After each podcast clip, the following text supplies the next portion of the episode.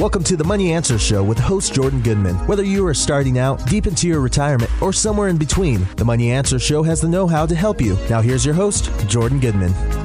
Welcome to The Money Answers Show. This is Jordan Goodman, your host. My guest this hour is Alejandro Zita.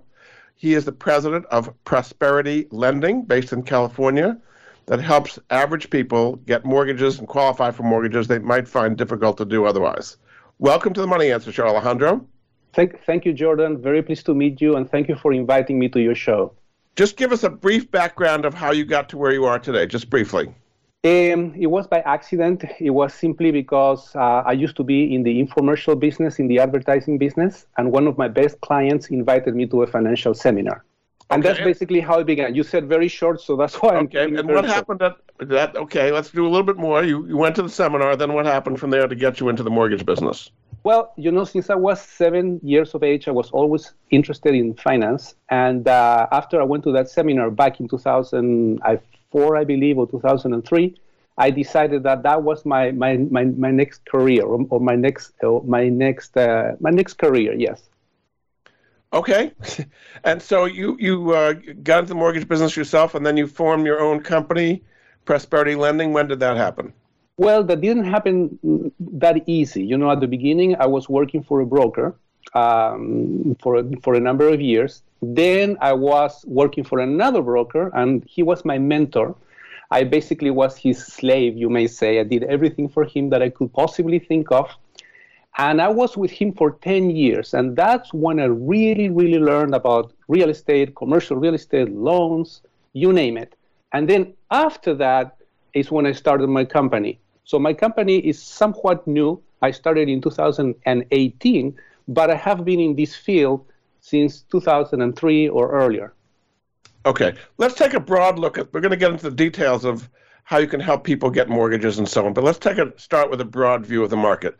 Interest rates have risen sharply on mortgages. I think it's almost up to six percent or high five percent, something like that now. How has the rise in interest rates affected the mortgage market and people's ability to qualify for mortgages these days? It has affected it a lot. You know, a couple of months ago, people were fighting for a home.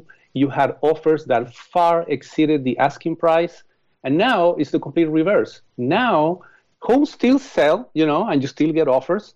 But you don't get a number of offers for properties. You don't get exceed excesses of the asking price. When I say excesses, I mean a house being sold for six hundred, offers nearing the seven hundred thousand mark. So you're not seeing that anymore. You're not seeing this frenzy to buy that you used to see before. But just a little comment, when I started in this industry, a good rate, a deal, quote unquote, was seven and a half. So even though rates are in the fives, in the sixes, and if you are a high net worth individual or you want to buy an expensive home, they are closer to the sevens, that's still, it's a very good deal when you consider where we're coming from and where we're going to. Do you think that the, the housing market, the mortgage market got too hot? Was it overheated and overhyped like a year ago when there were multiple offers on homes? That's a very tough question to answer because the answer is yes. But part of the heating of the of the market, in my opinion, is because of all the interference that you have from different actors into the market. If you would, would leave the market to its own devices, it would be heated, but it would probably not be to the level that we're seeing today. So, okay, so ta- what actors are you talking about that overheated the market? The Federal Reserve, you know, the government, all the different incentives. You see, people forget where we are today. They think, or I would say, let, let me rephrase. It's hard to imagine where we are today if we don't look at the past. And when I, when I talk about the past, I'm not talking about a year or two or three or four. We need to go all the way back to the nineteen fifties, all the way back to the nineteen thirties. We need to go all the way back to before the thirty-year mortgage even existed to see how mortgages were done compared to today. And then you have things, for instance, like the mortgage deduction. The mortgage deduction allows people to deduct the interest they are paying on their mortgage, you know, on your tax return. That sounds good on the surface, right? You get to deduct your home, I mean, the interest you pay. It sounds good. But that, the net effect of that is that that increases prices. Then when the Federal Reserve says, you know, and I'm not talking about, about now, I'm talking about earlier, when they say we're going to stimulate the economy or we're going to lower the rate, That has two problems. One, yes, you lower the rate, yes, you lower the payment, but that makes houses more expensive. And then on the flip side of it, you know, you always have a credit and a debit, and sometimes we don't think about it. When you lower the rates on loans, you're also lowering the rates on pension funds, on investments, on savings. So not only you make houses more expensive, people now le- make less money on their savings, and therefore that de- depletes the whole economy. And everything goes down where the original intent was to help pe- people borrowing. I don't know if I'm making any sense. No, I do. But now they're doing the opposite. I mean, they were they were doing easing money because of COVID. Uh, they wanted to put a lot of money into the economy to avoid a depression because of COVID. Now they're reversing things. They're buying back uh, money. They're raising interest rates. Uh, they're tightening the. So, so you're saying that's a good thing what they're doing because it was it was too easy before. Actually, this is where it becomes complicated, and um, and I'm sorry if I sound a little bit a, a, like like like like like like like uh, cryptic to the members of your audience. It's not my intention to do that.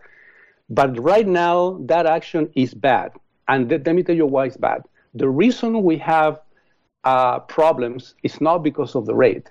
The reason we have inflation is not because of the rate. The reason we have the in- inflation, in part, is because governments collapsed the economy on the excuse of the pandemic. So now all of these problems of supply line, things don't, don't get not getting into the stores, you know, now with the war in Europe and with the impending World War Three that everybody's talking about, all of these things have created an actual an actual scarcity of goods. That scarcity is what is what is driving the price up.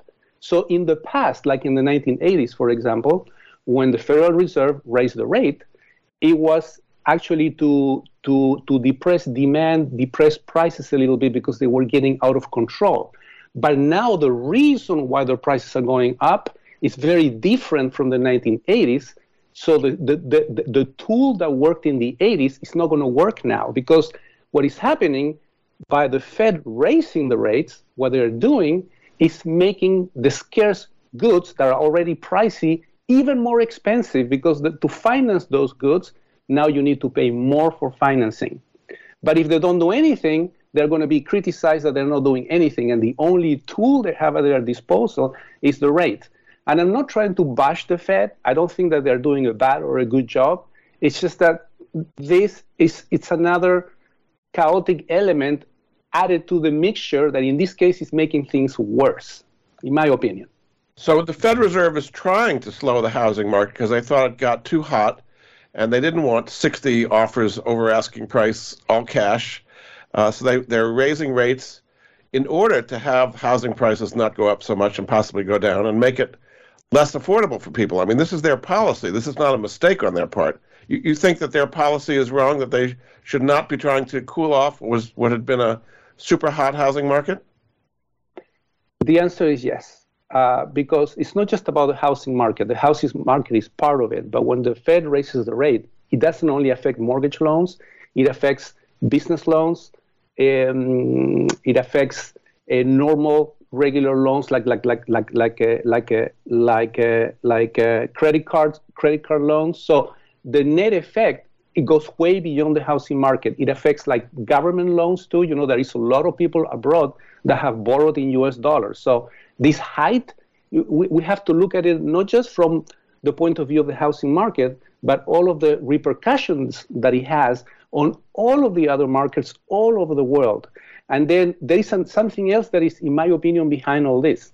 You see, people don't have to be economists. They don't have to have a degree on economic, or they don't have to have a master's on anything. People see instinctively uh, what is going on, you know, with their money. They see that their money is losing value. So anyone that has any savings is trying to put it somewhere. And with the pandemic, the government made available hundreds of thousands of dollars to regular people. And those regular people are trying to put that money somewhere. And that's partially what's behind the housing uh, a, a craze, in my opinion. That people were putting money into real estate instead of keeping it in savings where they were going to earn nothing, basically. So it, it added more uh, money and more speculative interest to real estate than it would have been otherwise, you're saying? Exactly. In, in, in an effort to help, all of these measures of free money, you know, or S B A loans, this and that, low rates, all of these are creating the opposite effect. So uh, uh, your area is housing. Is it more difficult now to get a, um, a mortgage than it was, say, before the pandemic? I mean, I know the rates have gone up, but as far as the application process and being approved? I would say it's the same. And uh, I would say today it's easier to get a loan um, than, than pretty much ever, except when we go back to the nineteen sixties and the nineteen seventies. In my opinion, it was easier then to get a loan than it is today. But pre-pandemic or after the pandemic, I would say it's equally easy to get a loan. I've been seeing lately that a lot of mortgage companies are laying off people by the thousands. I think J P Morgan just laid off hundreds of mortgage bankers. Is it going to be a problem that there aren't going to be as many people to work with at these mortgage companies because demand is down so much? You know, um, demand is down because refinancing is down. And it's not going to be a problem because mortgage companies are very flexible. If they see the demand coming up, they hire more people. When they see the demand slowing down, they fire people. So this is in direct response to the lower demand for mortgages. So the good news is it's still, if you can afford it, the process of, of qualifying for mortgage is not as bad. People thought it got worse, uh, particularly after the pandemic. Correct, correct. It, it, it is worse in the sense that if you got fired, if you don't have your job anymore, if you don't have savings, if your credit score got got got got, got hit, you know, by the pandemic and by, by all the consequences of the pandemic, yes, it's going to take a little bit of a runway to get there, but it has not affected the, the lending standards per se. Very good. After the break, we're going to come back and get into more detail about what uh, steps you can take to uh, improve your credit score and uh, qualify for lending and get the best possible rate out there, which is what Alejandro is a, an expert on. Uh, my guest this hour is Alejandro Zita. Uh, he is the president of Prosperity Lending, based in California. And you can see more about him and his company at prosperity lending dot U S. We'll be back after this. All around the world, tech companies are innovating and driving returns for investors. Our crowd analyzes companies across the global private market, selecting those with the greatest growth potential, then brings them to you. From personalized medicine to robotics to cybersecurity, where companies spend one hundred fifty billion dollars a year, our crowd is identifying innovators so you can invest where growth potential is greatest early in the process. Our crowd is the fastest growing venture capital investment community. Our crowd's accredited investors have already used the platform to invest over one billion dollars in growing tech companies. twenty-one of the portfolio companies are unicorns. And many of our crowd's members have benefited from over fifty I P Os or sale exits of portfolio companies. Now you can invest in Sotero, which has developed a patented new approach to data protection that eliminates the gaps of traditional methods, securing any data asset, whether it's on-premise or in the cloud. Sotero is trusted by one of the world's largest pharmaceutical companies. Explore Sotero's potential at O U R C R O W dot com slash answers. You can join our crowd for free at O U R C R O W dot com slash answers. Join the fastest growing venture capital investment community at our crowd dot com slash answers. Nobody likes the guy who says, "I told you so." The guy in nineteen ninety-one who said to you, "Invest in the internet, it's going to be huge." Or the guy in nineteen ninety-seven who said, "Come on, this is going to be big. They call it social media." And the guy in two thousand nine who said, "I'm telling you, man, crypto is real." Now, I'm not going to be that guy who says, "I told you so." But I am telling you that there is a twenty-one-year-old international company where you can become a global project partner, earning a passive income doing exactly what you're doing at this moment. No selling, no recruiting clients, no administering a business after hours. Visit w w w dot my passive income dot life now. That's my passive income dot life. Don't let history repeat itself on this one.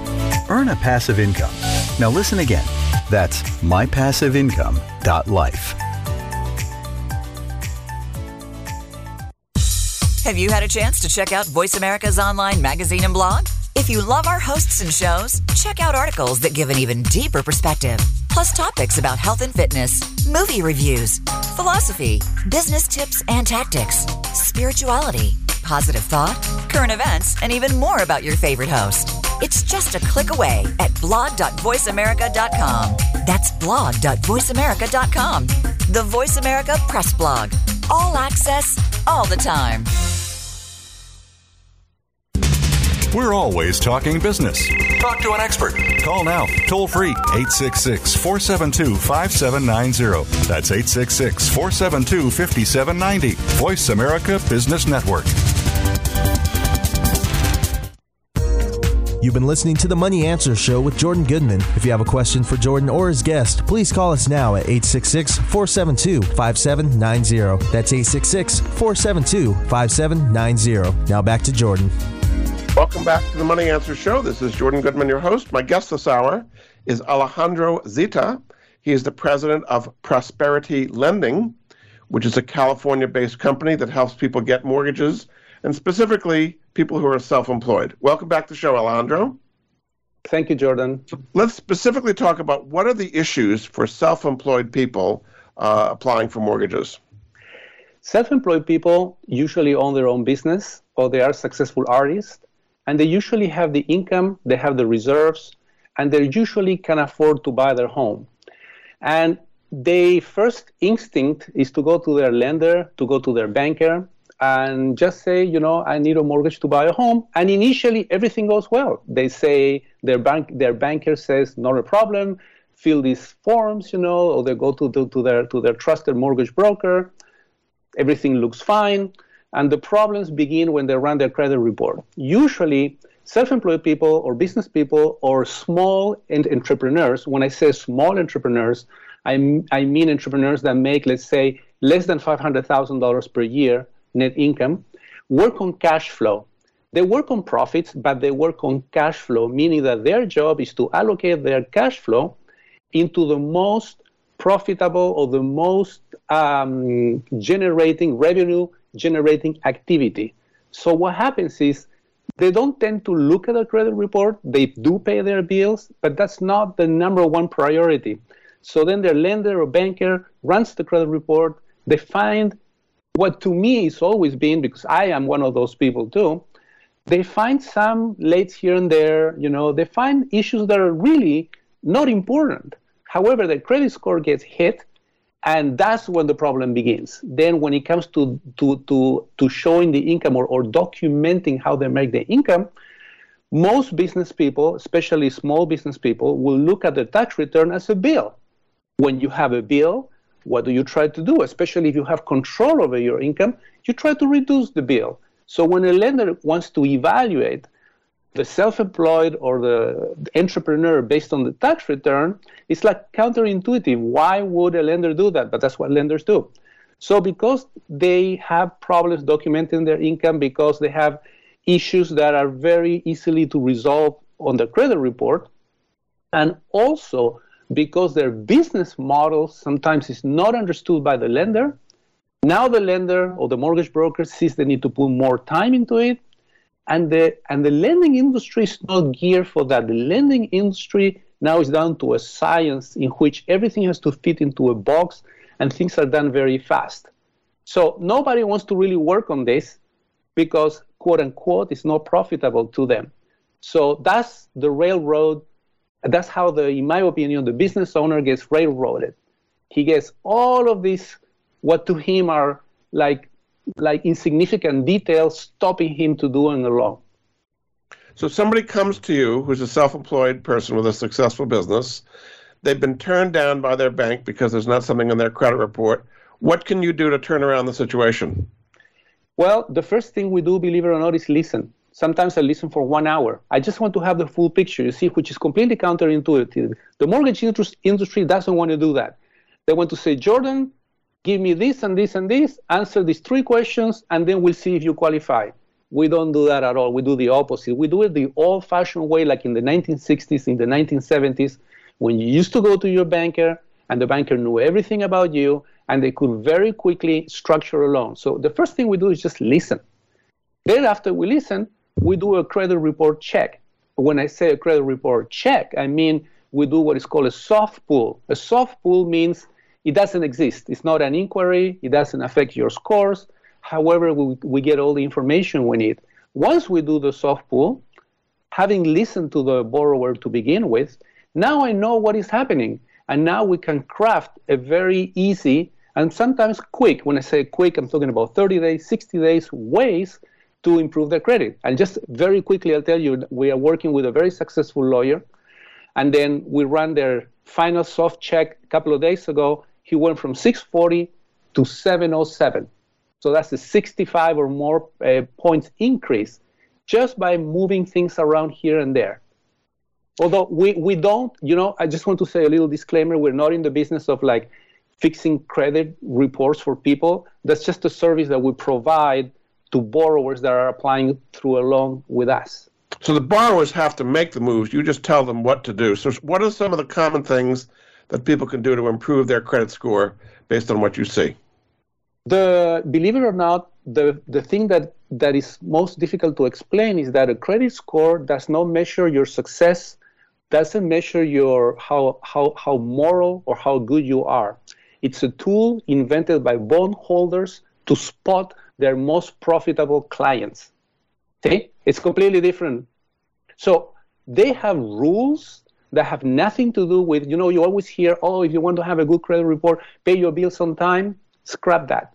It has nothing to do with that. It has to do how you pay your bills so you will be the most profitable candidate for bondholders. And those rules seem counterintuitive. I'll tell you a couple. For instance, you go and you get a credit card. You get a credit card for five thousand dollars. According to the bondholders, if you only use five hundred dollars of that five thousand dollar credit card, ten percent, then you're quote-unquote good. Why would anybody take a five thousand dollar credit card just to use five hundred dollars? That doesn't make any sense, especially not to an entrepreneur. An entrepreneur is completely different. An entrepreneur says, hey, I got five thousand dollars. I can make this deal right now. I can make seven. I can pay the five, make a profit of two. Why not? That's the mentality of the entrepreneur. The, the mentality of the bondholder is, hey, you're asking me for a loan, I just want you to use a little bit, and therefore, in my view, you are responsible, and therefore, I'm going to credit you with a higher score. That's one thing. Another thing, you are an entrepreneur. You're paying you're paying your, your, your bills. You know, I have a, a client who, when you run your his credit report, he has forty paid mortgages on time, forty paid mortgages. That's very hard to find, by the way, on anyone. However, his score is not that great. And on the flip side of it, I have a young girl that has three credit cards, that had it for a couple of years. She's not using them much, and she has over one hundred fifty points more than this guy who is a millionaire who's already paid forty mortgages. So you go, how come? The reason how come is because you, in your mind, you're using a set of rules that the bondholders are not using. So one of them is you, you get all this money, you only use a little bit. Then another thing is you have to pay it on time. A, a business owner doesn't think that way. He thinks, you know what, I'm going to be late a few days. I'm going to pay the extra charge, but I don't care because with this money, I'm going to buy now this inventory, which is at a discount. And then when I sell it, I make more. And that makes total sense. And the business owner will pay his bill, will pay the extra late charge, and he would think nothing of it. However, to a bondholder, that's bad because you didn't pay your bill on time and because you became, quote unquote, risky to his eyes. And that's what's behind the FICO score. So what can you do if you've had a legitimate late, you did in fact pay late and paid a late fee, what can you do to take off bad information like that if in fact it's true? If in fact it's true today, there is almost nothing you can do about it. Because before you could you you could call the the credit card company and as as an as as, as an as an accommodation, sometimes they will remove it, but now they're very strict, they don't want to do that. So what you have to do is build other factors that are going to compensate for that late. Like what are some of those factors? For instance, you can get a new credit card and pretty much don't use it. Or you can get an installment loan and then then just pay it. Just just just to build scores, not because you need the loan. So the most important thing is to pay on time. Latenesses is really what, where your score starts going down badly. Is that right? Yeah, late, latenesses and using all or more than fifty percent of your of your of your credit credit uh, credit credit capacity. So you're saying, uh, approaching the situation, people should always pay on time and use less than fifty percent of capacity, or they're gonna their score is gonna get hurt, which is gonna affect their ability to get a mortgage. They might be able to get a mortgage, but at a higher rate. I mean, just give us a sense of how much more interest rate you would pay on a mortgage if your score is whatever, six fifty versus seven hundred, just just roughly. Between one to two points more. That's a lot. That's a lot. And then one thing that I would say very quickly is that if you're a business owner, business owners, we tend to be very bad at that. Hire someone. Hire someone to pay your bill on time, because it's not a matter of money. It's a matter of doing it. And to a business owner that is so immaterial, they don't want to waste time on that. But you have to, so hire someone. That is always my advice. Yeah. So when when you tell this to self-employed people, are they happy that you're saving them, or do they resent to the, the banks? They're saying, I'm not going to do it. It's a process. It's a process. It's a very frustrating process. And I know that we're going to hit a break, so I'm going to try to be fast. It's a process, because the business owner, when they come to me, they feel ashamed. Their bank or mortgage company has made them feel less because they are late, or they have made them feel less successful. So when they come to us, it's a feeling of guilt, a feeling of shame. We have to overcome that. And then we have to say, hey, you don't have to be ashamed for this. This is a way to handle it. So it's a process. After the process, after we are done with it, they feel relieved, but that doesn't happen right away. Yeah, indeed. Okay, we're going to take another break. Uh, this is Jordan Goodman of The Money Answers Show. My guest this hour is Alejandro Zita.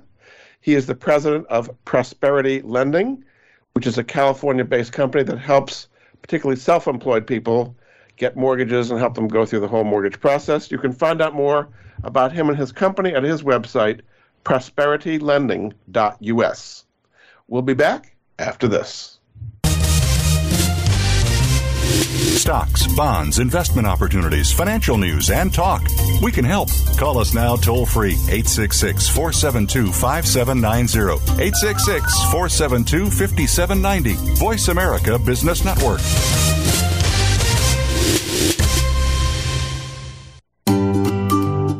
Or someone you love have a life insurance policy that's no longer needed or not affordable? Did you know that you can sell your policy for cash?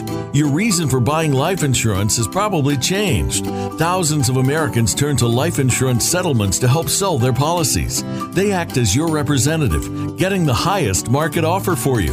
You've got nothing to lose by simply inquiring. If you're over sixty-four with one hundred thousand dollars or more of life insurance, you may already qualify.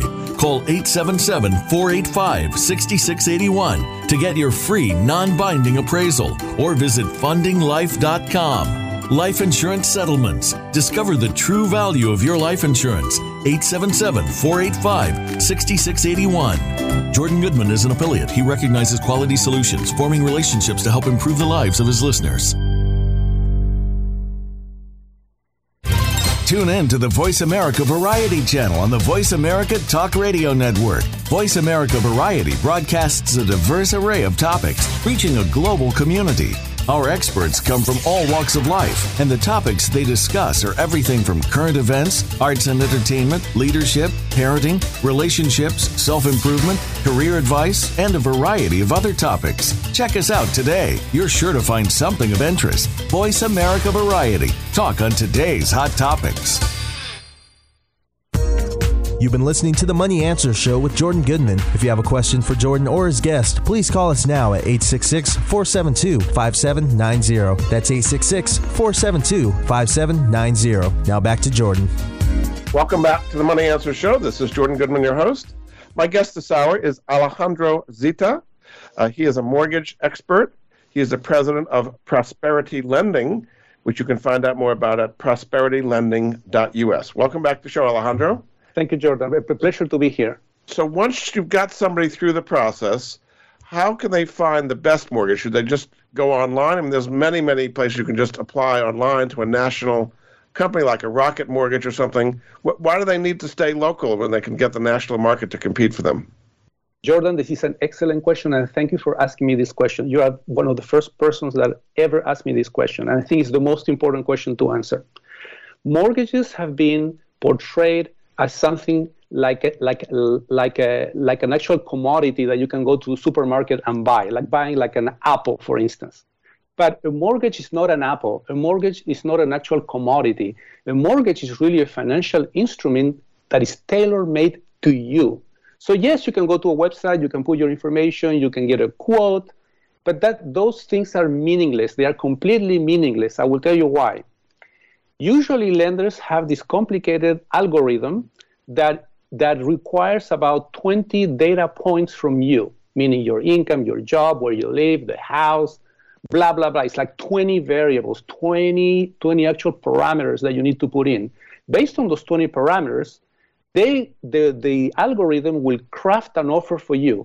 That offer will usually have about one hundred rates that you qualify for. Of those one hundred rates, about three to five make any sense. So usually, unless you put just those twenty data points, anything that you're going to get is just an approximation. It could be a, a long shot, or it could be a closer approximation, but it's not really an offer for you. Then usually a mortgage broker will say, Jordan, I put all the information, this is your rate. But that's not true either. That is not your rate. This is one of the four or five or six rates that make sense to you. But nobody explains you what are the other five options. You may want to pursue them. So the mortgage is not a commodity. When you go to a website and so on and so on, that only works in a very narrow set of circumstances. If you're a W two employee, you've been in the same job forever, your pay has never increased, you make the same money, yes, you could get a better approximation if, like if you're a self-employed or a successful artist. I don't know if that answers the question. So in addition to the rate, what are some of the other factors that people should consider in taking one mortgage over another? They should consider first and foremost not the rate, but what they're going to use it for and how well or how bad it fits their model. Because I'll tell you something, the only time it makes any sense to refinance or any sense to look at a mortgage is if you have one percent or more difference on the rate, meaning you go to a mortgage broker, he says, I'll charge you five. You go to another one, he says, I'll charge you six. It sounds a lot, right? But really, to you, it's almost meaningless. Once you turn that percentage into a monthly payment, you'll see the difference is very little. So the difference is not really the rate. It's not, oh, I'm going to refinance, you know, I'm going to go with this guy because he's four point seven instead of four point eight. That is completely immaterial and completely meaningless to most people. Now, if you have a ten million dollar home and you have a, an eight or seven million dollar mortgage, yes, that one percent, that eighth of a point, that zero point two five percent is going to make a difference. But even if you are at that level, even though it makes a difference to you, it's not going to be a difference anyhow. I don't know if that makes any sense. Yeah. So today, with interest rates rising, some people are switching to adjustable rate mortgages because they get a lower rate, although they're taking on more risk. What do you think about the pros and cons of adjustable versus fixed rate mortgages for somebody today? I think that for most people that depend on a salary, it's not a good idea. Because, you know, when you look at a graph of the stock market, and I'm not trying to equate the stock market with mortgages, I'm just trying to to, to show a point. You see on the graph of the stock market that, that the trend, the trend is going up. But when you start to look at what is going on, it goes up, it goes down, it goes up, it goes down. The trend is up. However, you have instances where the value of the stock goes down. It's the same with the mortgage. Mortgage is constantly going up and down, up and down. The trend now is going up. If you take an adjustable rate mortgage, eh, the future, especially between now and, two, and December of two thousand thirty-three, is going to be very choppy. After December of two thousand thirty-three, it's going to be super bad. So unless you're thinking about selling a home, unless you're thinking you're not going to have it after two thousand thirty-three, I would not recommend that you take an adjustable rate mortgage because you are off, you are opening yourself to a lot of problems. If you are a high net worth individual and this is not your only house and you have other financial vehicles and you want to save a little bit, yes, I would say you want to take an adjustable rate mortgage, do it. But for most people, I would not recommend it. One of the people, those kinds of people you work with a lot are creative professionals and artists whose income may vary wildly. They have a, a music video that comes out that makes a lot of money, and then they have periods between, or they're doing a movie they make money, and then there's time between the next movie. How do you help creative people whose income is not smooth uh, to qualify for mortgages? That's a very good question, because this is the public that I deal with, people that have varying cash flows. You know, the income is not constant. It goes up into a windfall and go, it goes down into like a, like, a, like a throw or a depressed area, a depressed point. So what I do is this. I try to get the, the, fixed, the, the cheapest fixed rate that they can buy. And when I say they can buy, there is such a thing called a discount point. Discount point is an amount of money that you give the lender to give you a lower rate. It doesn't have to be a full point. Sometimes it only takes two hundred dollars, three hundred dollars, five hundred dollars. Sometimes for one thousand dollars, you can get a, a reduced rate. Most mortgage brokers don't give people these options. This is one of the, remember what I was sh- saying about four or five rates that make any sense? This is within those options. Why? Because if you can pay five hundred dollars or six hundred dollars and get a lower rate, why not? That's one thing. The other thing we do is we separate impounds. Impounds is a word that means that your taxes and insurance are included in the payment. It gets a little confusing because this thing has three names. It's called impound account, it's called a reserve account, and um, it's escrow. called an escrow account. Yeah. But this is what happens. Let's say that your mortgage payment is four thousand dollars. That's the payment and principal. And let's say that taxes and insurance are another one thousand dollars. So that's five thousand dollars, right? If you include, and most mortgage brokers don't even explain this to the borrower. If you include taxes and insurance, now your minimal obligation every month is going to be five thousand dollars. If you take them out of the payment, doesn't mean that you don't have to pay them. You still have to pay them. But now you manage that cash flow instead of the servicer. So now your bill is going to be four thousand dollars. And that has many, many positive uh, results, in my opinion, to a person that has a variable income. Number one, the minimum that you can pay goes down from five to four thousand dollars. Number two, people are usually more efficient at managing their cash flow vis-a-vis the servicer. The servicer is just going to stick it there. It's not going to give you any money. And since And since uh, business people work with cash flow, that money for taxes and insurance that you can juggle with is going to generate you more money rather than sitting, doing nothing at the servicer, and also increasing your liability every month. And another thing I want to say is this. When you get the mortgage uh, coupon and it says four thousand dollars, that's the minimum. It doesn't mean that you cannot pay more, but you cannot pay less. So to answer your question, we try to reduce the rate by buying it down when it makes sense for a sensible amount. Then we separate escrow or impound accounts from the payment. So now your credit report shows that you have a lower payment, your D T I is not as high, and you're, you're more, in my opinion, safer and more protected because now you can always make that payment versus having higher payment. And number three, now you have more money to invest in your business. You can use that cash flow to a greater benefit. So this is one of the things that come to mind.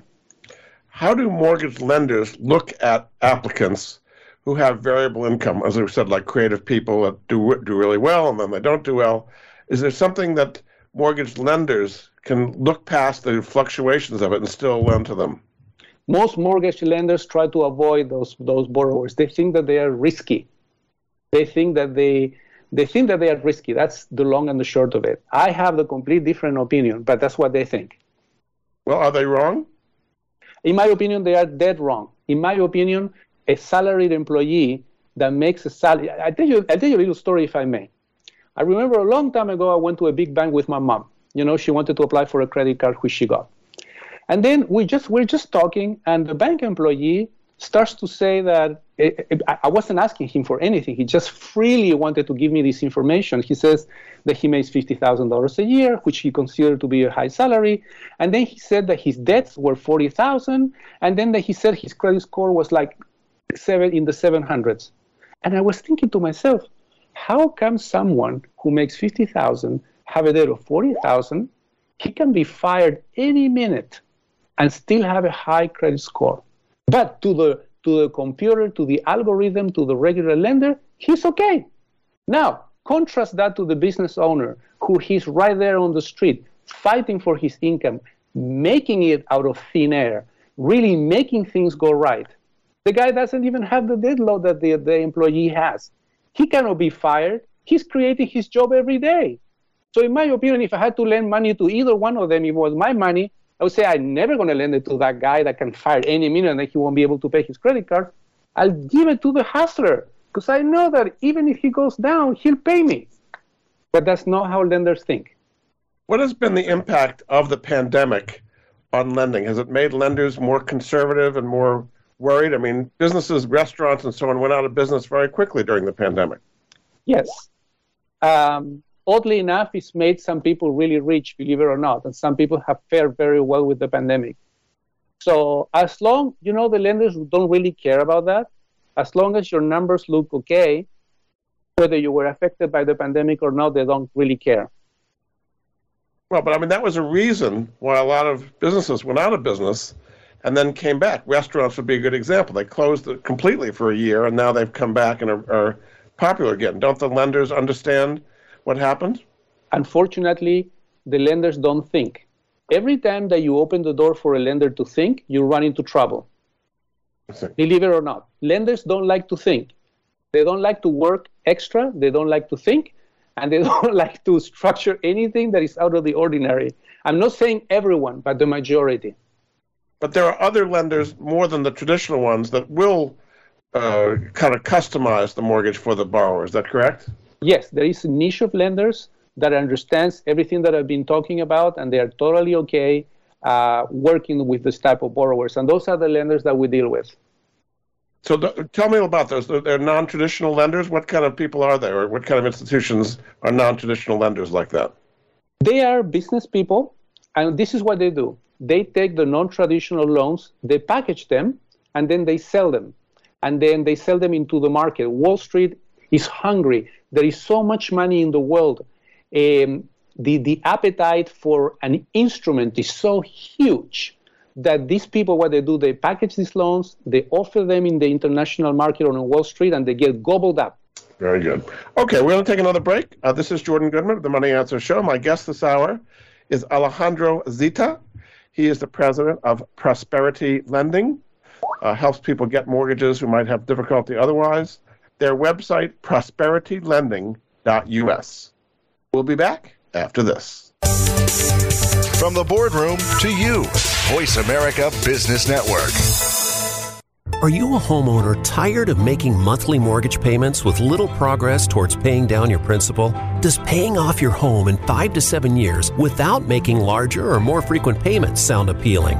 Paying off your home in full in five to seven years is really possible thanks to Truth in Equity's Mortgage Equity Optimization System, a money management approach that puts your money to work for you twenty-four seven. If you own a home with some equity, have a decent credit score and verifiable income, you owe it to yourself to learn more about Truth in Equity's program. There's no need to replace your mortgage or refinance in many cases. The system works for new home purchases as well as current mortgages. Your home is your largest investment. Own it outright in five to seven years. Call Truth in Equity, eight eight eight, two six two, five five four zero, or visit truth in equity dot com, eight eight eight, two six two, five five four zero. Jordan Goodman is an affiliate. He recognizes quality solutions, forming relationships to help improve the lives of his listeners. You've been listening to The Money Answers Show with Jordan Goodman. If you have a question for Jordan or his guest, please call us now at eight six six, four seven two, five seven nine zero. That's eight six six, four seven two, five seven nine zero. Now back to Jordan. Welcome back to The Money Answers Show. This is Jordan Goodman, your host. My guest this hour is Alejandro Zita. He is the president of Prosperity Lending. You can find out more at his website, prosperity lending dot U S. Welcome back to the show, Alejandro. Pleasure to be here, Jordan. So you mentioned something about after uh, two thousand thirty-three, things are going to be very bad. What, yes. What is your long-term outlook for the economy that would have you say something like that? Actually, I, I cannot take credit for this. This is the prediction from Martin Armstrong. Martin Armstrong, it's a very famous hedge fund a, a, a manager, and um, basically he's he is the person that I follow. You know, I've been doing this for forty years, and out of everyone that I've ever read, his predictions and his rationale and his models are the ones that I believe are the most accurate. So basically, he predicts that the system as we have it today, you know, I don't know if you hear or you go to the uh, uh, to these these uh, other blogs. There are there is a whole uh, uh, there is a whole parallel, uh, parallel uh, uh, alt, uh, alternative blog blogosphere where you see all sorts of theories about what is going to happen to the dollar, what is going to happen to the economy, and, and so on. Of all of those theories, they all agree on one thing. They all agree that the current situation is unsustainable. And they all have different predictions. This is going to happen, that is going to happen. However, when you go to Martin Armstrong, and by the way, I'm not an affiliate. I don't have any relationship with him. He doesn't know me. I don't know him. You know, this is just my own personal, um, uh, my own personal study. He says that the the endless borrowing, you know, because usually, and this is not just of the U S, this is of most countries, the endless borrowing and never paying back is going to come to a head in December of two thousand thirty-three, and then the economic system is going to change. This has happened, by the way, many, many times. And I was seven, I happened and I witnessed this myself in Chile, because I come from Chile. So many people in America have never seen it, because up until now and up until December of two thousand thirty-three, this really has never happened. But this has happened in other countries, and I saw it happening in my country. Where the, where, the, where the currency changes, it becomes a different type of currency, where the values change, with the economic system that we have change. And that's my guiding principle, and that's what I tell my clients. I said, whatever you... So what does that mean? We're going to default on the national debt? People won't accept dollars? What, what does it mean in practical terms, what you're talking about? I'll tell you what I saw. This is what it means in practical terms. When I was seven, We had a we had a we had a we had a we had a monetary currency in Chile. That monetary currency was replaced by another one. You know, we have the the the the the escudo, escudo that means the shield in English. It was replaced by the peso. So when the change came, it was one peso will equal a thousand escudos. So basically, if you had a thousand escudos in your savings accounts, now it became one peso, you know.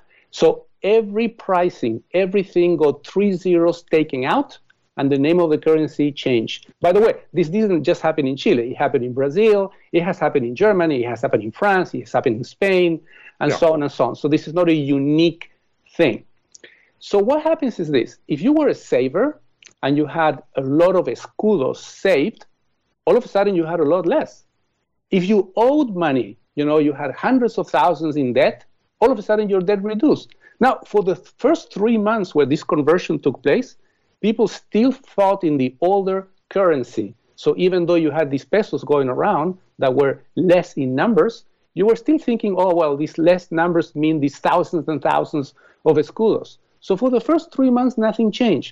But after, on the fourth month, now people started to think on the new unit of currency. So your savings became meager and meager and meager until it then dwindled into nothing, and your debts became less and less and less until it dwindled into nothing. So you might think, well, this is great for the people that owe money because now they're not going to owe anything, and it's bad for the people that save money. But this is the thing.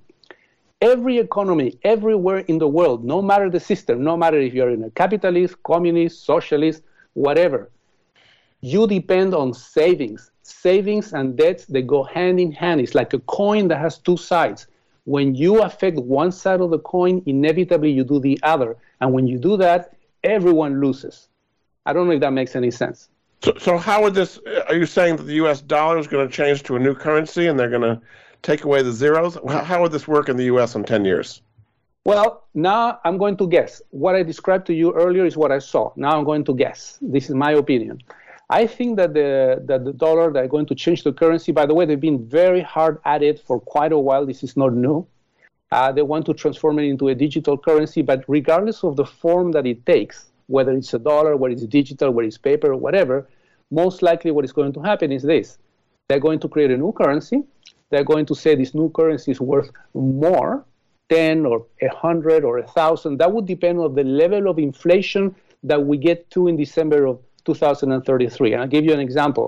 If buying a loaf of bread in two thousand thirty-three or a box of cereal is going to be one thousand dollars, probably the conversion is going to be the same one that I witnessed in Chile, one thousand to one.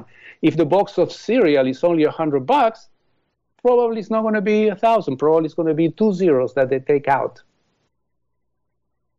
Does that okay. make sense?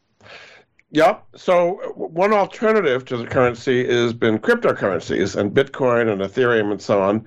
Do you think that uh, that's, that's a place people should put their money to avoid what's about to happen ten years from now? You know, I was very excited about when cryptocurrency came in. Uh, I thought it was the wave of the future. But then further, further, further reading into it and studying and being a, and buying and selling cryptocurrency myself dissuaded me of that idea. I think that we need to go to history to see how people have resolved this problem, because this problem has happened in the past many, many, many times over the thousands of years that we've been on this earth. The way people have solved them is they buy tangible things. That's why people are flocking into property, because if you have one hundred thousand dollars today that you got, let's say, from a loan or from a grant or something, you know that if it sits in your checking account, it's just going to disappear. So people put it on a house. And that's a little bit was what, what I was referring to at the beginning, that people are trying to do something with their money and acquire a real object that gives, that preserves the value of that currency. So I think buying physical objects, I wouldn't, I wouldn't recommend cryptocurrency personally for many reasons that we don't have the time to go over right now. But I would recommend things like a house. I would recommend things like food, a car, some silver, gold if you can get hold of it, something that is actually has a physical existence. And that's because of, you're saying they're inflating away the value of the currency is what you're saying. Yes. And that means the value of hard assets goes up because they can't create gold out of thin air, the way they can create currency out of thin air. That's what you're saying. Yes. And when everything collapses, the only thing that matter is what you can exchange. And those things are physical. But you can't exchange a house. I mean, gold maybe you could, but I mean, some physical things, it, you know. No, no, but, not they, liquid. but but but you know, I'll tell you a very interesting story. I know, I know, we don't have much time. My grandfather is from Hungary. He used to have an apartment in Hungary. The apartment was confiscated by the communist government in the fifties, and he lost it. Then, much, much, much later in the eighties, he got he get a letter from the Hungarian government. Hey, you know, we want to give you your apartment back. Are you interested? Sign this piece of paper, we'll give you your apartment back. That was illegally expropriated. So when you have a house, you have a real asset. You can have uh, uh, borders, you know, you can make a little bit of money that way. And then even if they confiscate it, you could get it back. So other than buying hard assets, how should people prepare over the next ten years for what you think is going to be happening at the end of two thousand, uh, twenty thirty-three? Find a profession, find your niche, find something that you can do for people, integrate in your local community, meet people more face-to-face. Don't depend so much on the internet. You know, find, create real relations with real people, because that group, that close-knit group is what is going to allow you to survive and thrive. So in the, the small time we have left, why don't you kind of summarize the opportunity today for people particularly to get mortgages that they may think very difficult to get? If you are able, if you have the money and if you have the, the down payment and if you have the resources to actually get a house and you've been thinking about it for a while, give us a chance. You know, I respond to all my emails or all our phone calls. We'll help you, you know, see if you can qualify and get it. And that's, a, a good, in my opinion, a good hedge against, not just because of the what is going to happen in ten years, but in general, in any scenario, in any economy. Do you deal with people all over the country or just California? We're licensed in, in, in California and in Florida. We have other licenses coming in other states, but for now it's California and Florida. So those are the only two places that you can help people? If it's a business loan, meaning it's, if it's a property not for residential, I can help them pretty much all over the U S, except for five states. One of them is Oregon. But if it's residential, if the person, if the person is going to live in there, California and Florida. If you're going to rent it or you're going to use it for business, pretty much all over the country. So in general, you're giving a hopeful message with doom uh, certain to happen in ten years. Is that right? Yes, but this is part of the human condition. This, this is not unique to us. This has been going on and on and on from the history of humanity, by the way. It's just that we happen to be at this point in time right now. So you, you're short-term hopeful, long-term very pessimistic. Is that what you're saying? Yes, but there is hope, because when when the, I don't want to say it the way they say it, but when everything hits the fan, that's an opportunity to begin again, you know, and to create a proper system that doesn't have all these problems. Very good. All right, well, thank you so much. My guest this hour has been Alejandro Zita. He is the president of Prosperity Lending. He helps people get mortgages that might have difficult doing so otherwise. You can find out more at his website, which is prosperity lending dot U S. Thanks so much. We learned a lot the last hour, Alexandra. Alejandro. Thank you, Jordan. A pleasure to be here. Thanks again. We'll be back next week with another edition of The Money Answers Show. Bye for now. Thank you for joining Jordan Goodman and The Money Answers Show. If you have a question for Jordan, please visit his website at w w w dot money answers dot com. And be sure to tune in every Monday at twelve p m Pacific Standard Time right here on Voice America Business. See you next week.